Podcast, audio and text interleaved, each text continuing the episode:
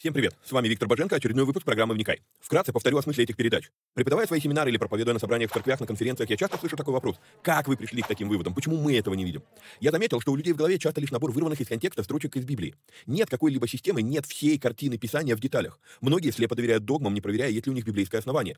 У меня же стремление сложить единую картину всех этих пазлов и увидеть, что же Писание действительно говорит, а чего не говорит. Багаж размышлений стих за стихом почти по всему Писанию я и выкладываю в этих видео. Важное предостережение. Не стоит воспринимать эти передачи как конечное учение. Цель этих эфиров лишь только показать, как можно разбирать Писание, ознакомиться с известными мне версиями, выдвинуть свои. При этом предупреждаю, что эти передачи могут быть опасны, так как могут выдвигаться еще сырые, невыверенные идеи.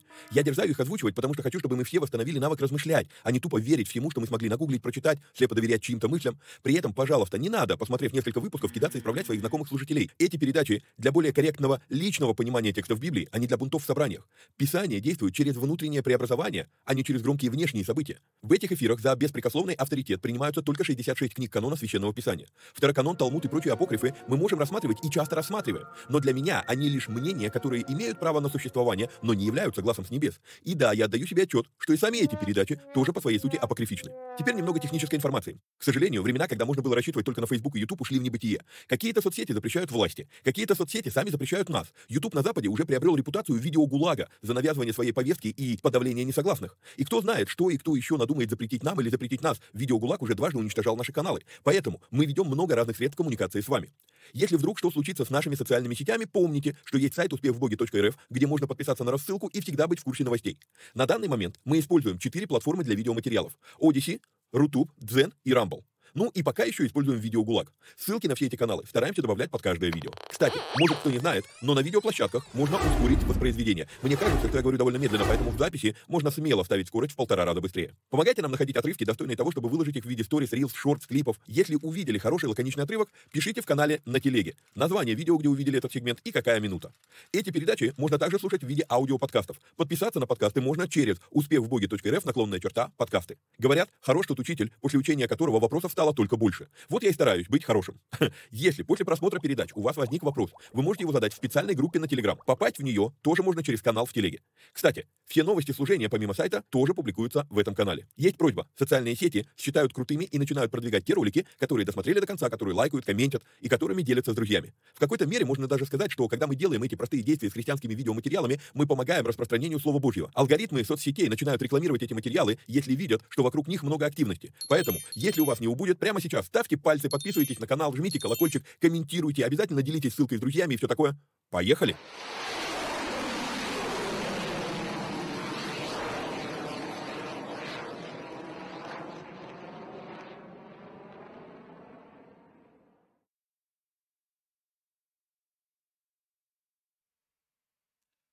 Поехали. То в мед. Привет всем отважным вникателям и вникая зависимым.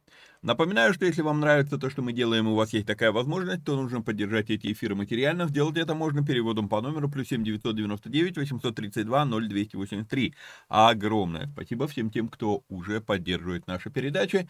А, если вы находитесь за пределами Российской Федерации, где не работают а, эти а, ну, переводы по номеру телефона, то, пожалуйста, проходите вот в этот вот, вот в этот вот телеграм-канал, в нем находите меня, пишите, и будем разбираться, как это сделать через телегу. Через телегу можно делать переводы. Вот. А, помимо этого, напоминаю, что у нас работает платный канал Боженко Премиум, в котором мы возобновили переводы епископа TD. А, выкладываем одну проповедь раз в две недели, но полную версию проповеди. А, последние пара проповедей прям очень яркие, у него очень сильные, хорошие проповеди были, прям ну, рекомендую. Вот, что еще? В платной группе Боженко Премиум а, я отвечаю на ваши вопросы приоритетно, не, не дожидаясь, пока наберется 10 вопросов для передачи «Вот». То есть вы задали вопрос, я, а, ну, в этой группе задали вопрос, я в этой группе на него и ответил. Ну и ответы на заданные в этой группе вопросы, они вот не попадают. Ну вот, помимо этого, у нас есть а, там две недели пробного периода, можете зайти, оглядеться, присмотреться, захотите останетесь, захотите выйдите. Если вы решили выйти из этой группы, то э, напишите мне, чтобы я прислал вам инструкцию, как выходить из нее правильно, чтобы бот увидел, что вы из нее ушли. Попасть в Боженко премиум можно по, э, по ссылке, которая у вас сейчас на экране, успехвбоги.рф, наклонная черта премиум. Вот. Также а, эта ссылка в текстовом виде есть а, под этими видео, под каждым видео я ставлю ее а, в описании. А, что, все, наверное, я сказал. А, переходим с вами а, к тексту Библии, который мы разбираем. Мы с вами продолжаем разбор первого письма Павла в Фессалонику, первое Фессалоникийцам и остановились на 4 главе, на 3 стихе, ну, собственно, с 3, 3 4, 5 стихи, «Ибо воля Божья есть освящение ваше, чтобы вы воздерживались от блуда, чтобы каждый из вас умел содержать свой сосуд в святости и чести, и, а не в страхе похотения, как и язычники, не знающие Бога. А, напомню, что мы с вами продолжаем разбирать любопытнейшую вещь, которая, а, ну, по сути дела, мы говорим про заповеди, оказывается, какие-то заповеди нам а, Христос передает, да? Смотрите, через Павла Павел говорит во втором стихе, «Ибо вы знаете, какие мы дали вам что?» Заповеди от Господа Иисуса Христа. И какие заповеди? Он говорит, «Ибо воля Божья, то есть заповеди, исполнение нами заповеди Иисуса Христа тесно связано с исполнением воли Божьей на нашу жизнь. И очень многие люди задаются вопросом, ну какова воля Божья на мою жизнь? А, много размышляя над этим, я все больше и больше, знаете, прихожу вот к какому выводу. Когда Библия говорит нам о воле Божьей, у меня есть подозрение, что мы неправильно используем термин «воля Божья». А, очень часто, какова воля Божья на мою жизнь, человек, задавая этот вопрос, он а, имеет в виду, чем Бог хочет, чтобы я занимался, а, в, каком, в каком призвании Он меня видит. Но вы знаете, есть некоторая все-таки для меня разница а, между волей Божьей и видением Божьим. То есть у Бога есть видение на твою жизнь. Он хотел бы, чтобы ты занимался вот этим. Он приготовил для тебя вот определенный набор даров в соответствии со своим видением на твою жизнь. Но воля Божья очень ясно и четко сказано. Воля Божья есть освящение ваше. Окей? Okay? То есть вот воля Божья, ну, требование Божье, да, его э, озвученное, ну да, наверное, требование к нашей жизни, это наше освящение. И освещаться человек может, а, бу, и, и, или не освещаться. Человек может, и даже будучи а, там, призванным там, в пасторское, в кафедральное служение, в церкви и так далее. Да, то есть, а, а может и, как я обычно говорю, и автослесарь, а, тоже призвание от Бога. Вот, а, поэтому здесь дело в том, что мы иногда просто путаем. Мы путаем призвание Божье с волей Божьей. Воля Божья очень четко и ясно русским по белому. Здесь вот для меня Павел э, четко прям говорит, да. Воля Божья, освящение ваше. А призвание это несколько иное. Вот, может быть, нам есть смысл разграничивать эти вещи, и тогда проще людям станет жить. Но вернемся к этому тексту. А, значит, а, мы в прошлый раз остановились с вами на том, что разбирали, какие же, а, какие же заповеди Иисуса Павел нам передает. говорит, чтобы вы воздерживались от блуда, чтобы каждый из вас умел соблюдать свой сосуд в святости и чести. Слово «умел», оно подразумевает, что этому можно научиться. Вот, умел соблюдать свой, свой сосуд. Если я раньше чего-то не умел, то теперь я это умею. Ну, честно скажу, не, не приходило в голову даже посмотреть это слово в словаре. Вот сейчас, пока эфир я а, пришло в голову увидели, обозревали глазами, воспринимали одним из чувств, подметили, различали, раскрыли,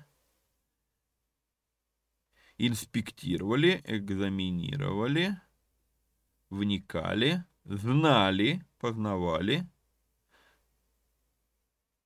чтили, уделяли внимание. Да? То есть, ну, вот любопытнейшее это слово «эйдо». Вот.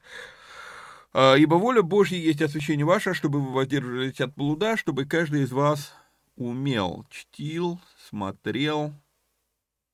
Интересно. Вот, а, соблюдать свой сосуд в святости и чести, а не в страсти похотения, как и язычники, не знающие а, Бога. И еще раз подчеркну эту мысль, что слово «похоть» в Библии не всегда оно обозначает сексуальную похоть.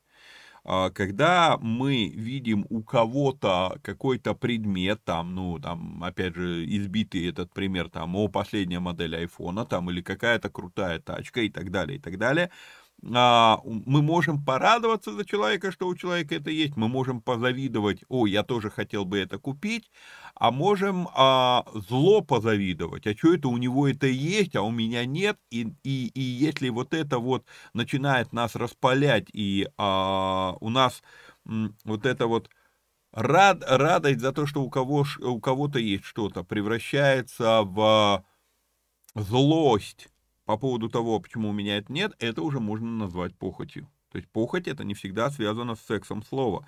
Похоть это когда я хочу то, чего у меня нет, а у кого-то другого есть, ну, то есть это зависть. Вот. А, и поэтому как бы не, несколько пошире смотрите на это слово. Иногда я вижу прям у людей очень узкое восприятие его. Вот. А не втратьте похотение, как и язычники, не знающие Бога, чтобы вы ни в чем не поступали с братом своим противозаконно и корыстолюбиво, потому что Господь мститель за все это, как и прежде мы говорили вам и свидетельствовали. И вот тут вот как раз шестой второй стих четко показывает нам а, то, о чем я только что говорил, да, похоть это не всегда связано с сексом, то есть а, похоть это, ну, это некое следствие зависти, вот, и когда ты завидуешь, что у человека что-то есть, я, я, я не считаю, что все, все виды зависти это плохо, я все-таки а, разграничиваю их, но когда зависть заставляет тебя внутри распаляться, а, быть готовым на какие-то паскудные поступки, а, лишь бы получить это и так далее, и так далее, да, то вот тут вот как раз Павел говорит, чтобы не живите в страсти похотения, как язычники, не знающие Бога, чтобы вы ни в чем не поступали с братом своим противозаконно и корыстолюбиво, да, то есть когда ты вдруг начинаешь, э, ну, выкруживать, как бы так это а, а, вынудить человека, там, подарить это тебе, благословить, или, или вообще грабануть, отобрать, да, или там, допустим, там, взять человека на работу и не заплатить ему за эту работу, потому что, а, ну, как бы тебе деньги жалко, то это тоже определенная форма похоти, вот, то есть а, Павел здесь говорит, а, что, ну, чтобы вы не поступали с братом своим противозаконно и корыстолюбиво, и любопытно, что Павел говорит, Господь мститель за все это. Во-первых, обращу наше внимание, Павел все еще разбирает заповеди Господа Иисуса Христа, которую он передал фессалоникийцам и, соответственно, передает нам. Я думаю, что Павел здесь делает отсыл к постановлению Ветхого Завета, которое очень часто в Ветхом Завете, оно идет в контексте залога за долг. Когда бедный вынужден просить помощи в виде займа, это не дает тебе права претендовать на его землю, потому что земля – это его производственные мощности, это его возможность перестать быть бедным. Не посягай на это. Господь запрещает.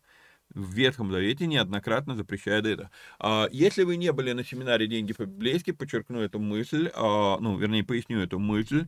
А, я четко вижу, что в законе Моисеевом Бог, ну и не только в законе, но очень ярко это в законе сконцентрирована мысль, что Бог потребовал, чтобы каждому человеку в народе Израилем, Израилевом, а мы можем это транслировать а, ну, на современность, ну, я говорил уже, для меня Израиль и верующие это все-таки синонимы, вот, и поэтому мы можем говорить, когда мы говорим про Израиль, мы говорим про современных верующих во Христа людей, вот, а, ну, и Писание нам говорит, что то, что происходило с ними, было дано нам как прообразы, вот, то есть получается, когда Бог устраивает государство Израиля, Он требует, чтобы каждый человек получил надел земли, и этот надел земли это не просто для обеспечения себя самого, а ну, чаще всего человек выращивает больше, чем ему надо.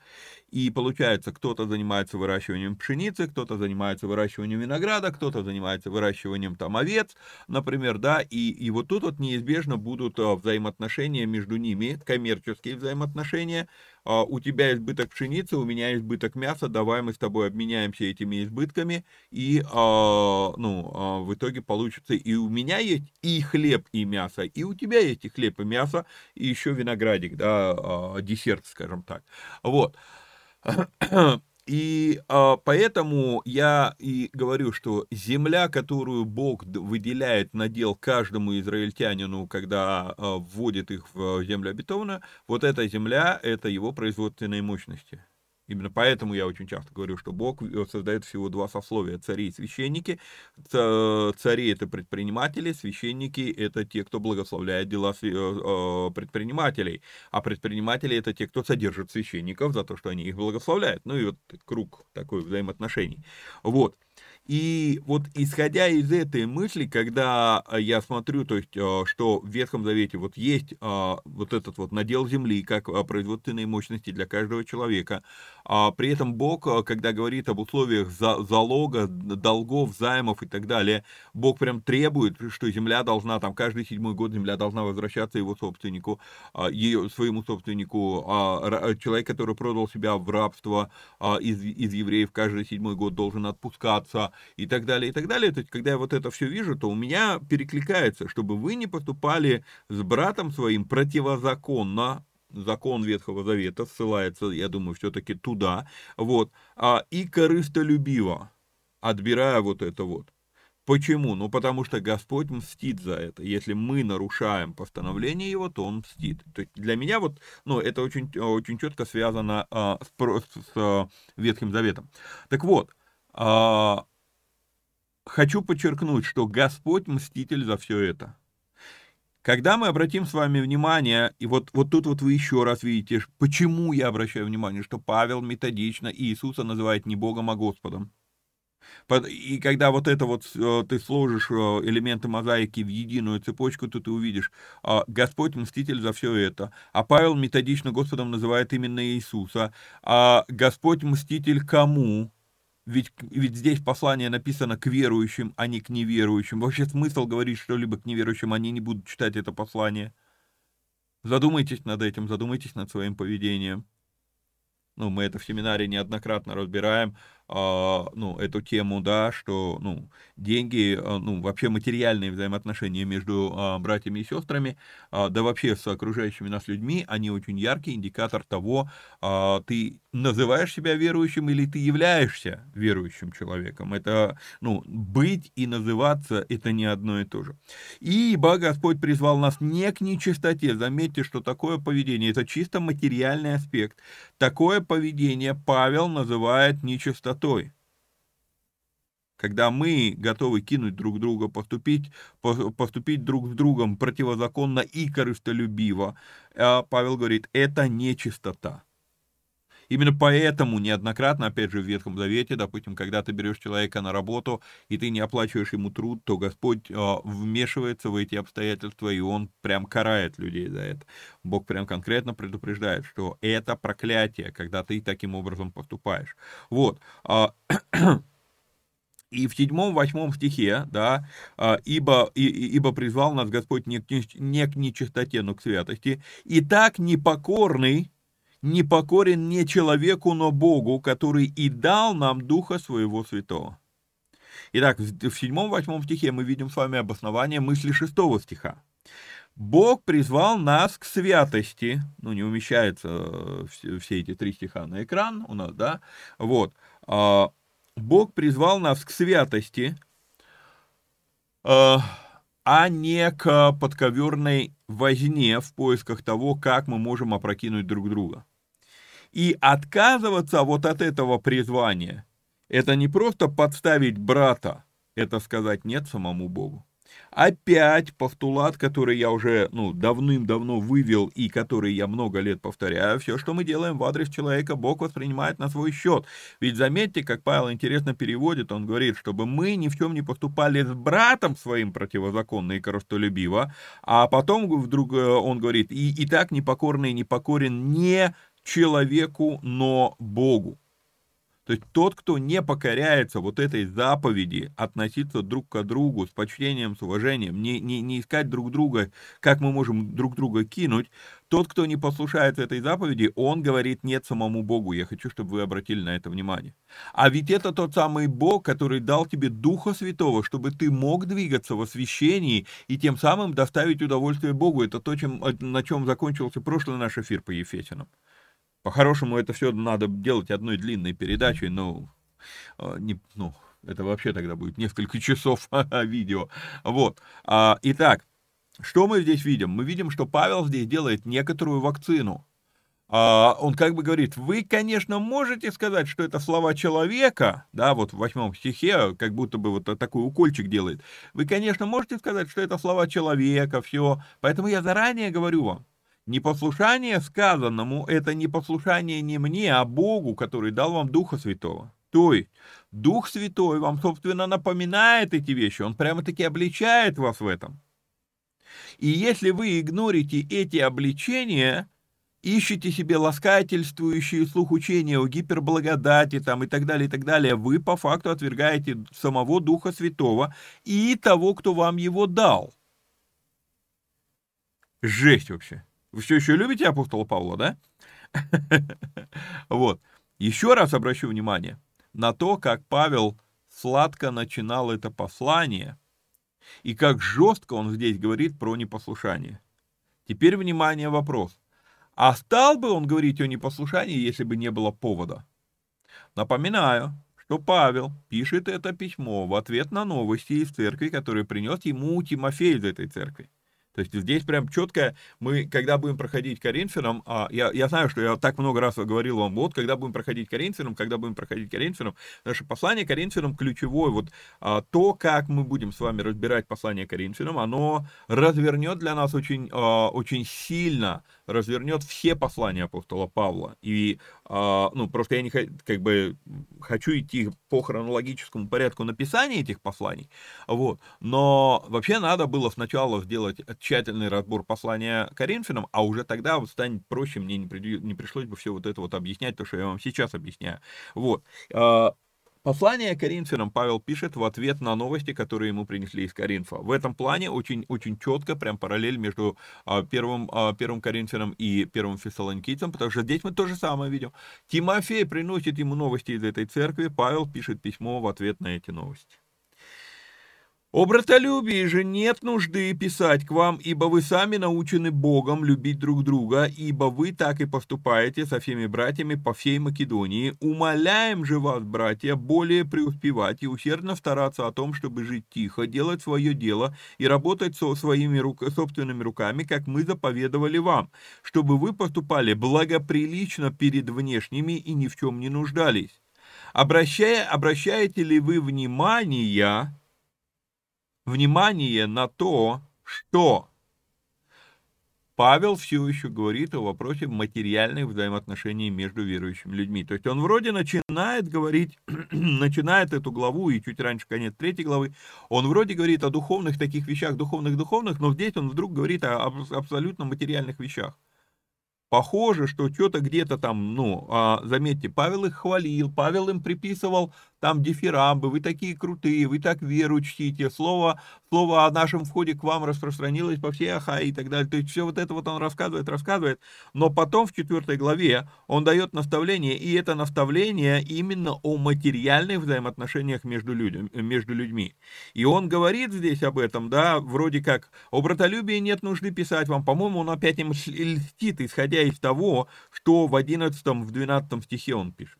То есть, обрат... ну вы знаете, как это должно быть, вы, правда, так не делаете, это я от себя добавляю, вот, ну, прям напрашивается эта мысль, потому что иначе зачем бы было говорить, усердно стараться о том, чтобы жить тихо, делать свое дело и работать свои, своими собственными руками, как мы заповедовали вам. А, не могу не обратить ваше внимание, и я знаю, что а, многих особо яростных, а, а, ну, наверное, евангелистов, скажу так, да, которые считают, что все-все-все в мире должны быть евангелистами, а вот, а, обидит то, что я сейчас подчеркну, 11 стих, но я не вижу, чтобы Павел говорил, и усердно стараться о том, том, чтобы жить тихо и ничего не делать, а только ходить и евангелизировать.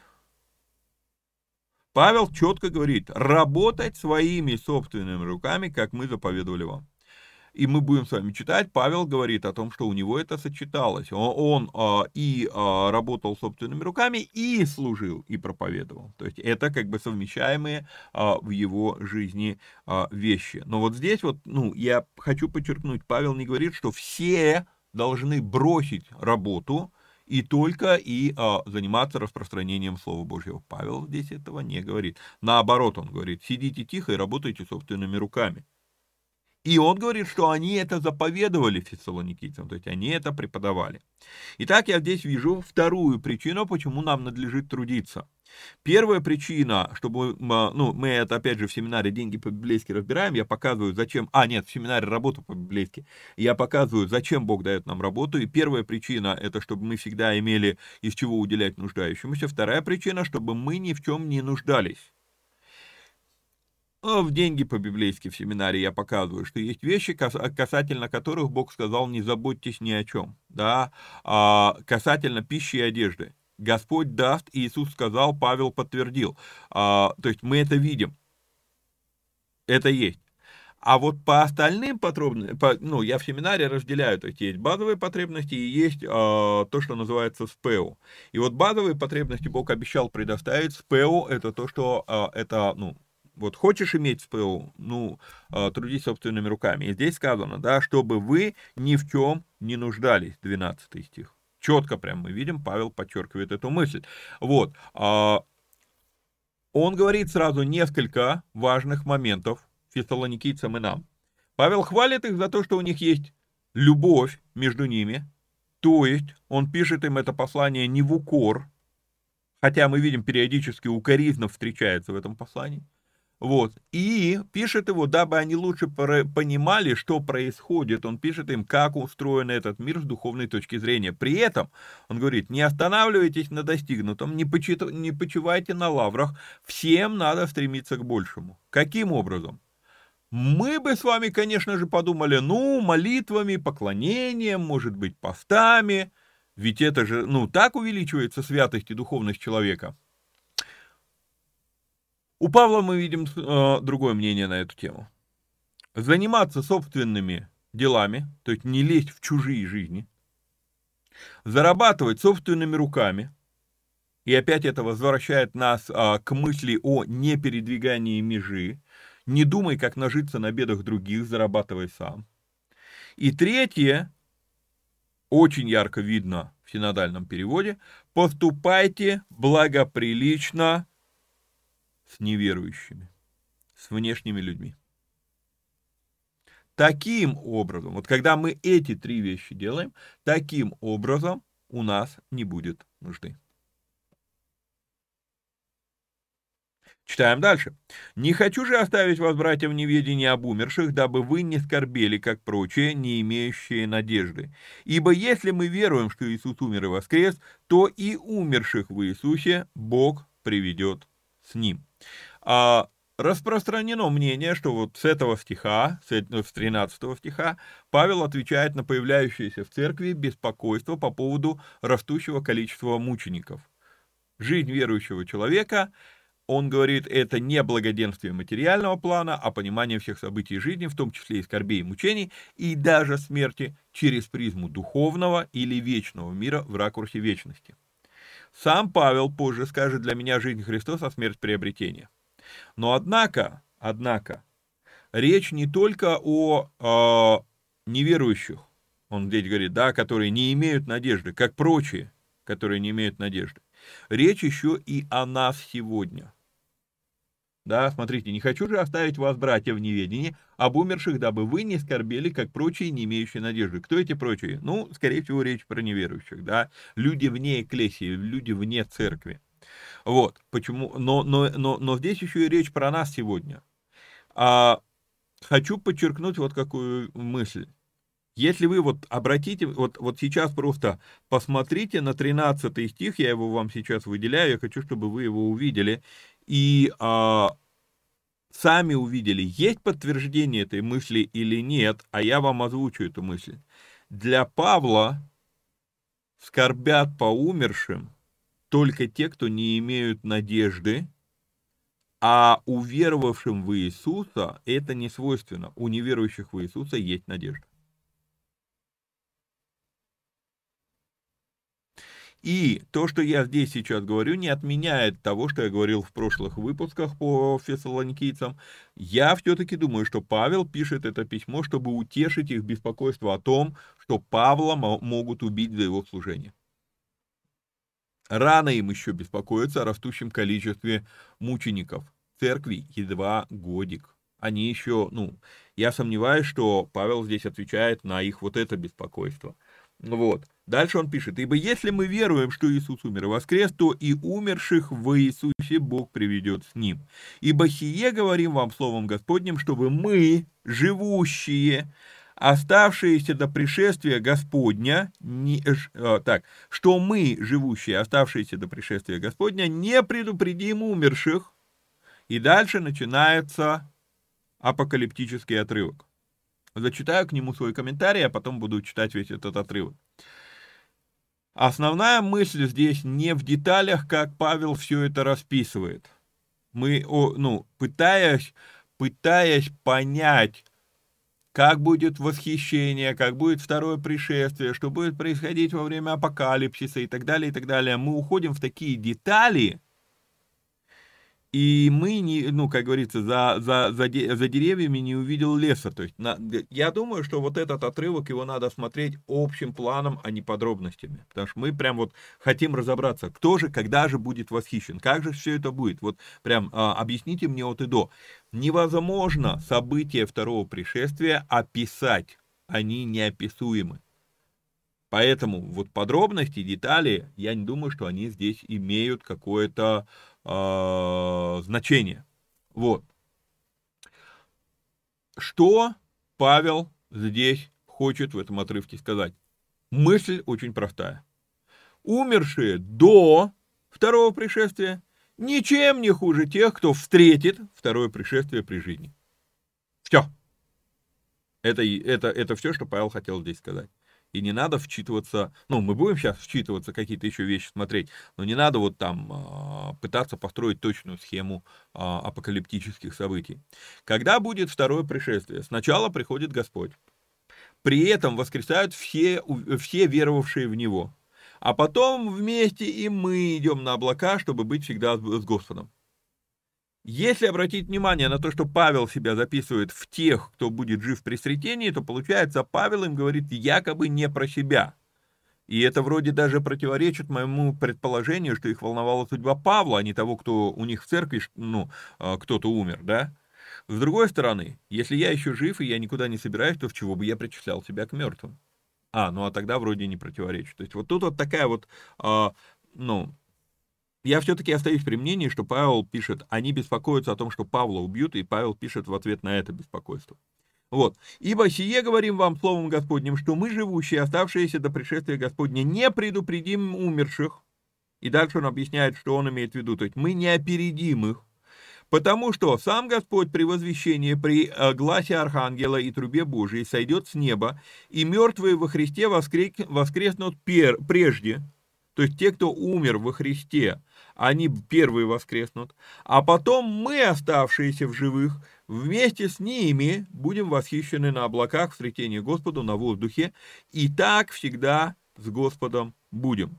Итак, утешайте друг друга сими словами. То есть о чем речь? Речь о том, что когда будет второе пришествие, люди, которые уже умерли во Христе, они воскресают, и мы все вместе, вместе с ними, мы восхищаемся к Господу, чтобы э, быть с Ним в воздухе, э, всегда с Господом будем. Да? Теперь, смотрите, любопытнейшая вещь в 18 стихе «Итак утешайте друг друга сими словами». Хочу подчеркнуть эту вещь. Очень часто, слишком часто, мы используем апокалиптические отрывки с точностью да наоборот. Они становятся пугалками – Смотри, Господь скоро придет, ты готов? А мы еще поговорим с вами об этом в других местах. Но вот именно здесь Павел говорит эти слова, чтобы они использовали их как утешение тем, кто скорбит об умерших во Христе. Если вас так напрягает, что люди умерли, вы думали, что люди не будут умирать, даже если да, а, вы думали, а, а, что люди не будут умирать, имейте в виду, все мы увидим Христа, потому что умершие до, до второго пришествия, они воскреснут. О временах же и сроках нет нужды писать к вам, братья. Почему а, Павел пишет здесь? Еще раз. Привыкните читать послание, по крайней мере, без разбивки на главы. Мысль продолжается. То, что здесь написано, глава 5, это не начало новой мысли Павла. Павел продолжает всю ту же самую мысль. Итак, утешайте друг друга сими словами, о временах же и сроках нет нужды писать к вам, братья. Почему он вдруг говорит эти слова? Да потому что у верующих людей возникнет вопрос, а когда это будет? Когда второе пришествие? И Павел, предвосхищая этот вопрос, сразу дает им ответ на этот вопрос. И я убежден, что этот ответ, он кого-то огорчит, но очень многим будет облегчением. Какая разница, когда? Это то, что Павел здесь пытается донести. О временах же и сроках нет нужды писать к вам, братья, ибо сами вы достоверно знаете, что день Господень при, при, э, так придет, как тать ночью, как вор ночью, неожиданно. Ибо когда будут говорить мир и безопасность, тогда внезапно постигнет их пагуба, подобно как мука э, родами постигает имеющую в чреве и не избегнут. И я не воспринимаю этот стих как какое-либо знамение конца света. Вот, очень часто. Вот, если идут войны, значит, конец света еще не близок. А вот когда начнут говорить мир и безопасность, вот в Библии, Библия говорит, что когда будут говорить мир и безопасность, тогда. Я не думаю, что это знамение. А, я думаю, что Павел здесь, скорее всего, говорит о том, что все в этом мире обманчиво. И когда ты думаешь, что наступил покой, завтра будет война. Думаешь, война, а это все конец, бам, слава богу, живем вместе, пронесло. Вот. А, но если смотреть контекст, Павел напрочь, вот если мы все это прочитаем с вами, и так, знаете, отодвинемся и общим планом посмотрим на а, четвертую и пятую главы, то мы с вами увидел, увидим, Павел напрочь отказывается давать какие-либо индикаторы, когда это будет. Просто один день как тысячу лет. Поэтому неважно, когда это будет, будьте готовы в любое время. Это перекликается с 24-25 главой э, Евангелия от Матфея. Разбирали это с вами. То есть там такая же а, такая же вещь, такой же, такая же мысль. Это произойдет, неважно, когда это произойдет. Вы все время должны быть готовы к тому, что вот-вот это произойдет. И все. Но вы, братья, не во тьме, чтобы день застал вас, как тать. Ага, вы-то не во тьме. Угу. Угу. Но вы, братья, не во тьме, чтобы день застал вас как тать. Ибо все вы сыны света и сыны дня, мы не сыны ночи, не тьмы. Любопытно, что здесь есть различие между ночью и тьмой. Поговорим сейчас об этом. Но вы не, но мы не сыны ночи, не тьмы. И так не будем спать, как и прочие, но будем бодрствовать и трезвиться, ибо спящие спят ночью, и, упива, и упивающиеся упиваются ночью. Здесь тоже у меня большой комментарий, зачитаю его. Итак, Павел говорит, не важно, когда это будет, важно, в каком вы состоянии при этом. Вы во свете, вы не спите, бодрствуйте. И все. Это все, что, все, что требуется от нас. Мы привыкли, что тьма и ночь это синонимы, но нет. Если мы посмотрим на процесс сотворения, там сказано, что тьма была над бездной еще до того, как был сотворен свет. И не говорите мне, что такой фарисей из фарисеев, как Павел, не знал наизусть Паршу Берешит, да, э, первые, э, первые главы э, книги Бытия. Поэтому образность здесь намного глубже, чем просто не спать, не закрывать глаза, запретить ночи приходить. Творение происходило во тьме. Мы это с вами разбирали, когда делали Бытие 2.0.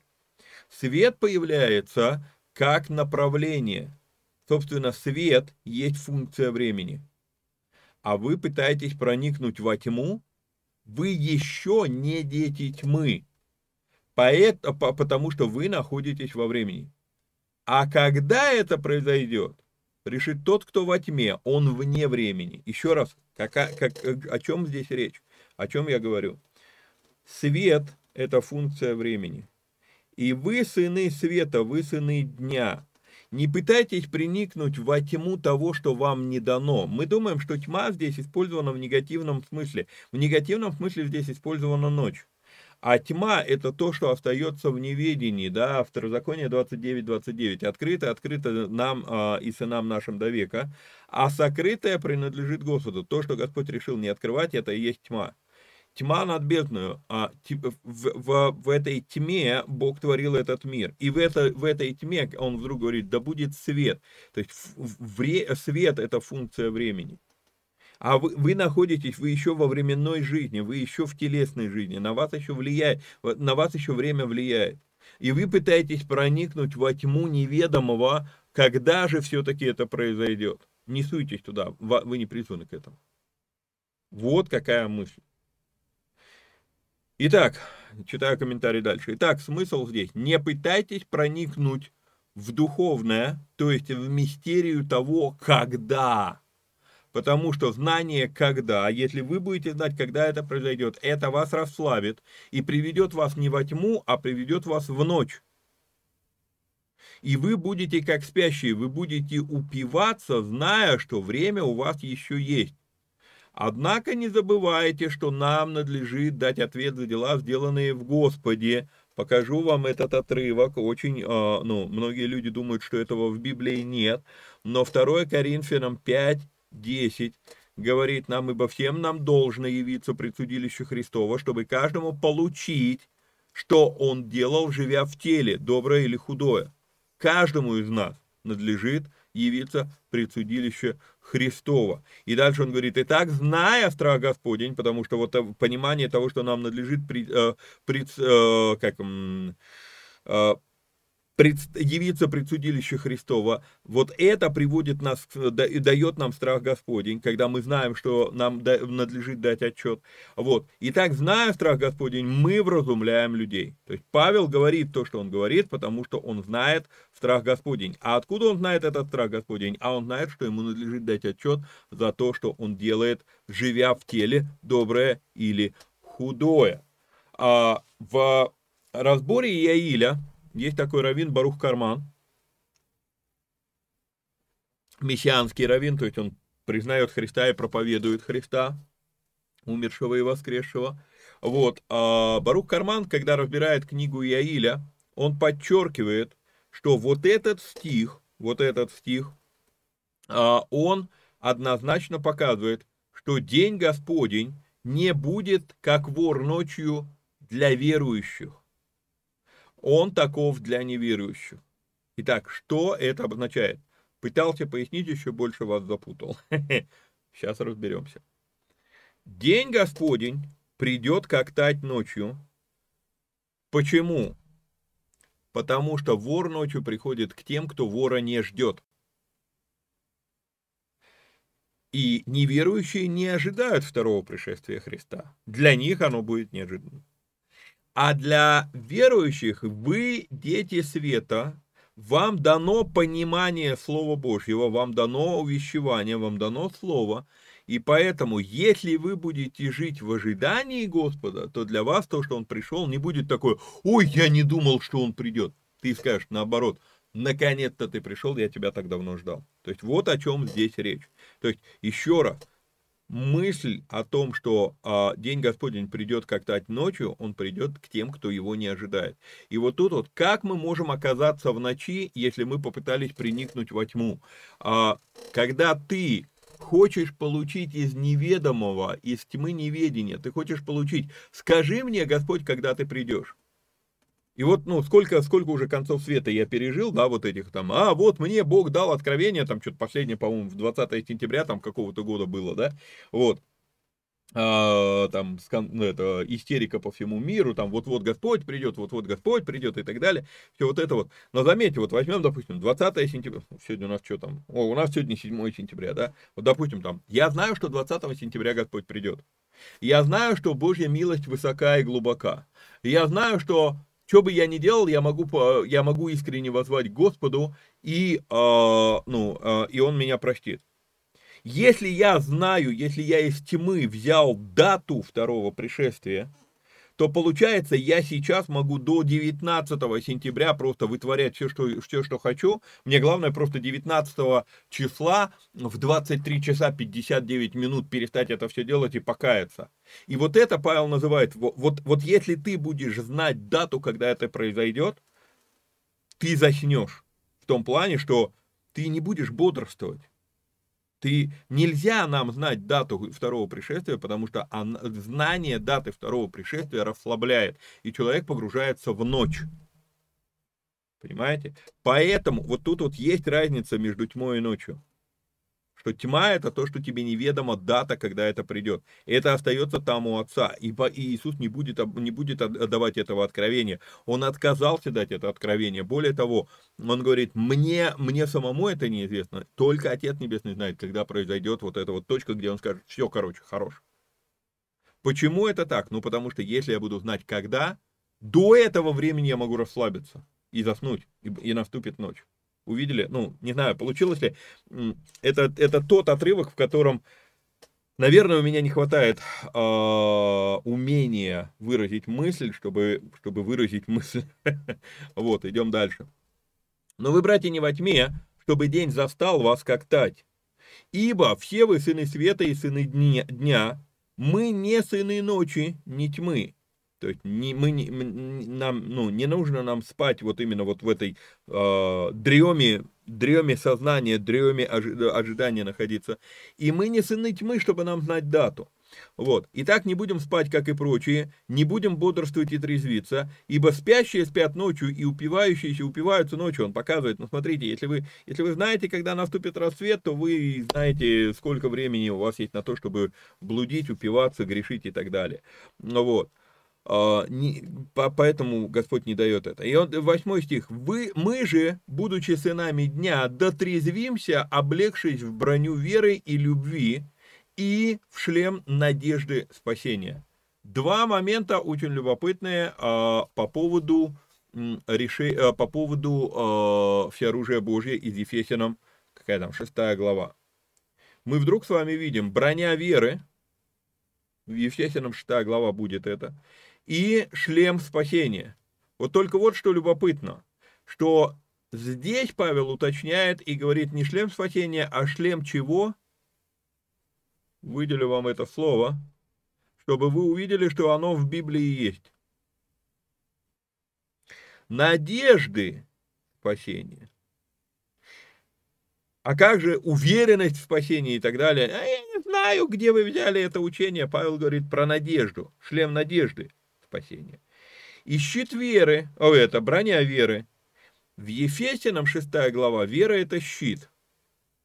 Ну да, и броня и щит это оборонительное, защитное снаряжение человека, да. То есть вот тут вот некоторый такой любопытный нюансик а, между Ефесянам 6.11 и а, 1 Фессалоникийцам 5.8.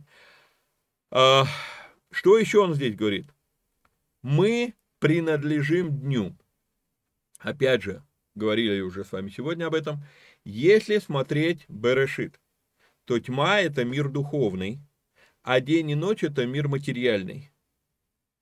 Можно собрать здесь и другие параллели. Например, Бытие, 8, э, Бытие 8 глава, 22 стих говорит нам, Бытие 8 глава, 22 стих, говорит нам, да, про день и ночь, они не прекратятся. То есть речь о чем? Речь о ритмичности или то, что сейчас принято называть волнами, да, волново, волновая теория, волнов, волновое строение мира. То есть речь о ритмичности, день и ночь. Вот а мир материи – это мир ритмичности, а мир неизменности – это мир духовный. И вот когда вот это ты видишь, то отрывок становится невероятно простым и понятным. Намного сложнее объяснить смысл, а, чем понять то, что здесь сказано. Вот это, ну, опять же, у меня не хватает здесь а, слов. Судя по внешнему, люди часто приравнивают ночь и тьму и думают, что ночью Бог якобы не видит. Но речь в этом отрывке о другом. Оставьте второзаконие 29, 29 Богу. Вам просто сказано жить духовными людьми. А духовность это неизменность. Духовность это вечность. Я Господь, я не меняюсь.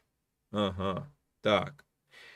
То есть, что нам здесь сказано? Нам сказано жить независимо от ритма этого мира. День или ночь, вообще не важно. Ты сейчас постарайся жить духовно, то есть жить неизменно. Для того, чтобы мы могли это сделать, нам нужно облечься в шлем. И Павел ломает, говорил вам эту мысль, Павел ломает здесь все шаблоны, и он говорит не про шлем спасения, он говорит про шлем надежды на спасение. А если мы еще с вами вспомним, что пишет-то Павел это письмо верующим, а, вообще, короче, ломаются наши догматы, ну ладно, Потому что Бог определил нас не на гнев, но к получению спасения через Господа нашего Иисуса Христа, умершего за нас, чтобы мы, бодрствуем ли или спим, жили вместе с Ним. То есть он, а, опять же, показывает вот это вот, а, ну, говорили с вами про ритмичность, да, так вот, если ты духовен, то независимо от того, какой ритм мира сейчас, день или ночь, спишь ты или нет, ты, ты будешь находиться в, спасении, ты будешь восхищен независимо от этого. Если ты внутри себя понял, то есть, я не знаю, для меня, попробую еще раз объяснить, для меня четко связано, да, то есть, и тьма над бездною. Тьма – это мир духовный, Внутри этой тьмы Бог творит материальный мир. В материальном мире будут циклы. День и ночь, холод и зной, лето и зима. Ну, с, с Ноева потопа начались вот эти циклы, да. А цикл начался намного раньше. Цикл начался, когда Адам взял дерево познания добра и зла, плод с дерева познания добра и зла, потому что появился первый цикл – жизнь и смерть. Павел, э, Бог говорит э, Адаму, что в день, в который ты вкусишь от этого дерева, ты станешь смертным, смертью умрешь.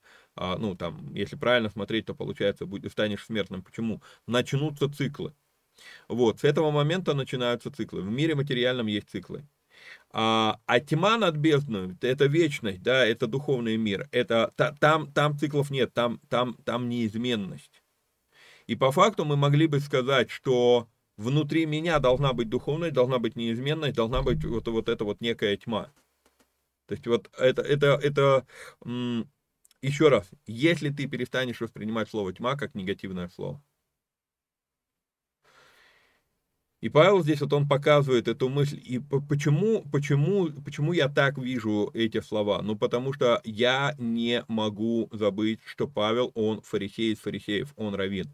И поэтому, когда он говорит какие-то вещи, у него очень много вот этих вот символизмов, связанных с Берешит. А у иудеев все идет из бытия. Все идет из бытия. У нас тоже все должно быть из бытия. А, многие христиане говорят об этом, но, к сожалению, как один служитель подчеркнул эту мысль, большинство христиан живут таким образом, как будто бы вообще ничего не существовало до Нового потопа. Нет, до Нового потопа много чего существовало. Как будто бы ничего не существовало до третьей главы Бытия. Нет, до третьей главы Бытия описано, как Бог изначально хотел видеть этот мир. Идем с вами дальше. Умершего за нас, чтобы мы бодрствуем ли или спим, неважно в какой фазе вот этого переменного мира ты находишься, мы живи, жили вместе с ним. Ты можешь во сне жить вместе с ним. Если у тебя внутри есть вот эта духовность, вот эта неизменность. Посему, Павел говорит, увещевайте друг друга и назидайте один другого, как вы и делаете. Очень любопытная конструкция. Начинает Павел с того, что он говорит, назидайте друг друга. Это некий аналог того, что мы все взаимодействуем, священнодействуем. Но при этом дальше он говорит, уважайте 12 стих, трудящихся вас. Хм. Почему? Увещевайте друг друга и назидайте один другого, как вы и делаете. Просим же вас, братья, уважать трудящихся у вас и предстоятелей ваших в Господе, и вразумляющих вас, и почитать их преимущественно с любовью за дело их. Зачитаю комментарий. Итак, любопытнейшая конструкция. Начинает Павел с того, что он говорит, назидайте друг друга, то есть мы все священно действуем. Но при этом он говорит, уважайте трудящихся у вас и предстоятелей. И здесь греческое слово проистаменос. Вразумляющих вас, он дальше говорит. То есть, при том, что мы сами друг друга назидаем, все-таки потребуются вот эти проистаменос, вот эти вот предстоятели. То есть, то, что мы назидаем друг друга, не отменяет иерархии, чтобы там не брехали противники иерархии в церкви. Предстоятели – это не поймен, не пастор, это не пресбутерос, пресвитеры, не епископос, не диаконои, это совсем другое слово. Проистеми, проистаменос, а происходит от корня проистеми, проистеми, поставленные перед или суперинтенданты, или защищать и охранять, заботиться, проявлять внимание. То есть есть люди, которые поставлены перед вами или над вами, суперинтенданты, да, то есть надсмотрители. Для чего? Для того, чтобы защищать и охранять, заботиться и проявлять внимание. При этом, что мы здесь с вами читаем в 12 стихе? В 12, э, вернее, в 13 стихе, и почитать их преимущественно с любовью за дело их. Слово «почитать» – это то же самое слово, которое Павел потом напишет Тимофею, почитать родителей, то есть брать этих проэстаменов на содержание. При этом сказано преимущественно заботиться о них, содержать их. За, делать это с любовью за дело их. И когда ты понимаешь, что слово «почитать» для них обозначало материальное содержание, становится интересно наблюдать, что почти в каждом послании в заключение Павел говорит о материальном содержании служителей. И любопытно еще подметить, что почет в посланиях, это слово, использует только Павел и только в адрес служителей. И Павел же говорит, что за эти вещи нужно платить этим людям, выплачивать. Просим же вас, братья, уважать, заметьте, уважать и почитать это не одно и то же. Очень многие люди думают, почитай отца и мать, это значит уважай их. Нет, это содержи их. А, и вот тут вот я вижу, в 12 и в 13 стихе есть слово уважать и слово почитать. Это не, не, не одно и то же. Просим же вас, братья, уважать трудящихся у вас и предстоятелей проистаменов ваших э, в Господе и вразумляющих вас, и почитать их преимущественно, с любовью за дело их, будьте в мире между собою. Умоляем вас, братья, вразумляйте бесчинных, утешайте малодушных, поддерживайте слабых, будьте долготерпеливы ко всем. Сказав про, про, про почитание проэстаменов, любопытно и интересно, что Павел дальше говорит, кому оказывать уважение и почет, а кому вразумление и утешение. А поддержка, ну и, и, и кому поддержка. А, а вот долготерпение нужно проявлять ко всем. Еще раз читаю, смотрите, 12 стиха. Вот теперь смотрим на отрывок с 12 по 14. «Просим же вас, братья, уважать трудящихся у вас и предстоятелей ваших в Господе, и вразумлять вас, и вразумляющих вас, и почитать их преимущественно с любовью за дело их. Будьте в мире между собою. Умоляем также вас, братья, вразумляйте бесчинных, утешайте малодушных, поддерживайте слабых, будьте долготерпеливы ко всем». То есть почтение к проистаменов – содержание, да, уважение и а, почтение к проистаменос, к а, назидающим вас, да. Дальше он говорит, а, в бесчинных, в, к бесчинным вразумление, к малодушным утешение, к слабым поддержка, долготерпение ко всем. Ко, ко всем из них. Смотрите, чтобы кто кому не воздавал злом за зло, но всегда ищите добра и, и друг другу, и всем. Всегда радуйтесь, непрестанно молитесь, за все благодарите, ибо такова о вас воля Божья во Христе Иисусе. И за все обозначает за все. Неоднократно я сталкивался с тем, что последователи Хейгана, они пытаются выкружить этот стих – но как ты его не выкруживай, этот 18 стих смысл свой не изменит. Поэтому, может быть, не случайно, что мы все еще проходим книгу Иова и, и читаем вот эти вот слова. Иов за все, он по-прежнему благодарен Богу. Иов остается верен, а, предан Богу, несмотря ни на что. Вот это и есть упование. И когда мы славим Его, благодарим Его, когда мы, когда мы славим Бога, когда мы благодарим Бога только за то, что нам нравится, на самом деле мы не верим в Бога, мы считаем себя богами. Почему? Ну, потому что я взял на себя ответственность решать, что мне нужно в моей жизни, а что нет. Иов любопытную вещь говорит, не, не перестаю подчеркивать эту мысль, он говорит, только ли хорошее будем принимать от Бога, а, плохого не будем? И в этом же стихе Духу Святому было угодно добавить, во всем этом Иов не согрешил словами, устами своими.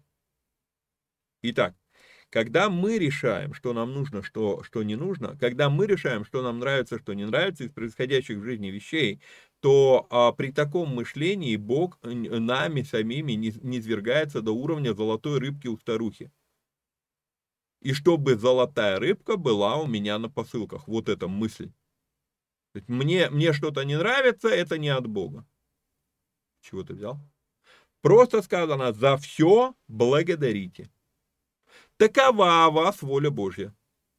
Мы с вами сегодня говорили, что такое воля Божья. Воля Божья – освящение ваше, и воля Божья – благодарить за все.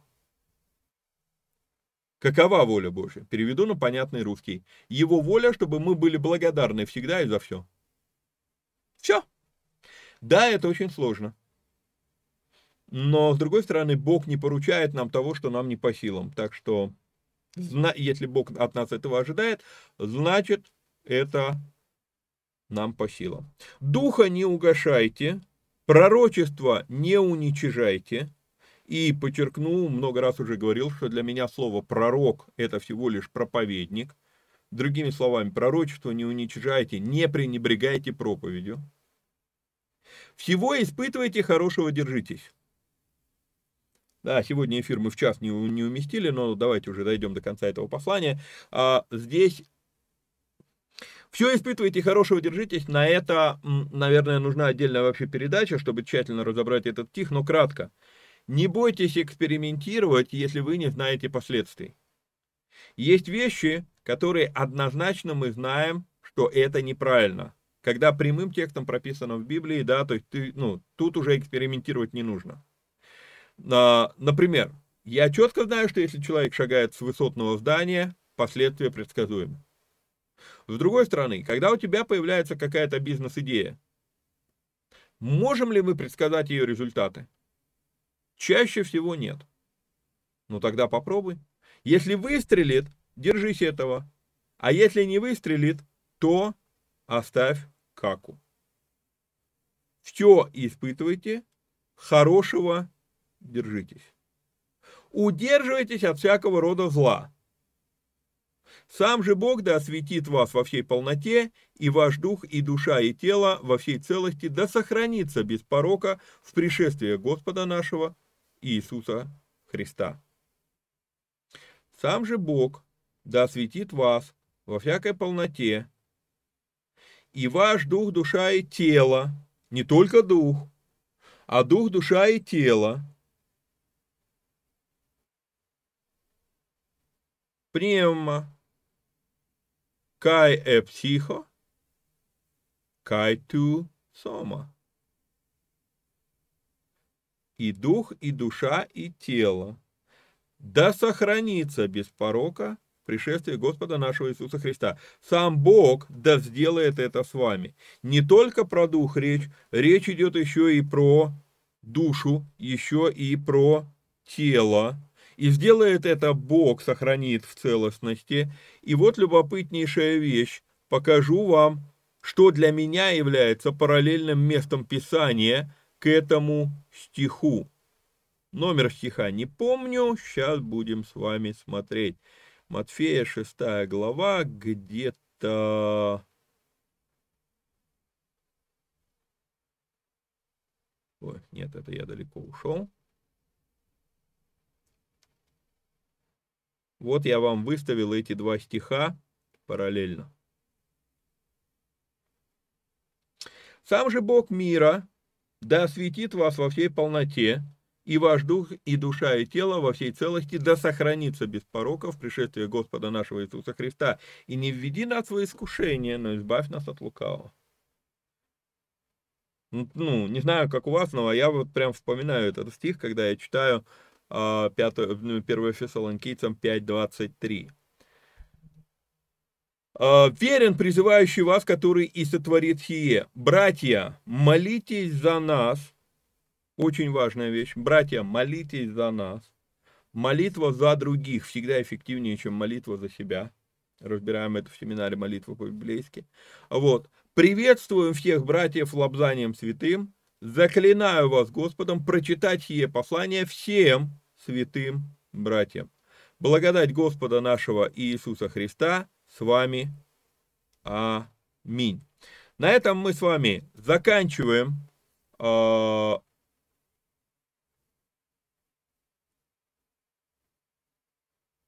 заканчиваем первое фессалоникийцам.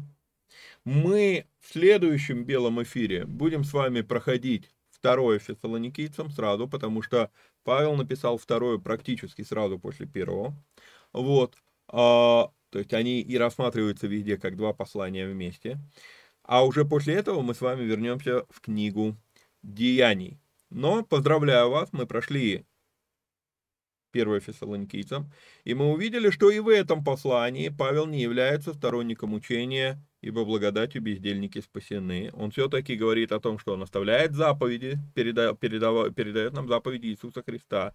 И заповеди эти, ну, э, воля Божья в нашем освящении, держать себя в руках, работать собственными руками и так далее, и так далее, и так далее. Поэтому... Э, Возможно, я, я вам уже говорил об этом неоднократно, предупреждал, что когда мы начнем исследовать послание Павла, то ваше восприятие Павла может очень сильно измениться относительно того, что очень часто мы слышим о нем а, в традиционном преподавании. Вот, то есть, если мы вникательно начинаем читать послание Павла, то мы видим, что практически везде Павел говорит о том, что есть много чего, что нам нужно сделать, чтобы угодить Богу как любопытно. Не знаю, расстроил или не расстроил, но на этом мы сегодня с вами заканчиваем. Надеюсь, что ободрил. Вот, на этом заканчиваем. Напоминаю, что надо подписаться, лайкнуть, прокомментировать, поделиться ссылкой. Ну и если есть такая возможность, то нужно поддержать эти эфиры материально. А так, до следующей встречи. Вникайте самостоятельно. Всех вам благ и благословений. Пока-пока.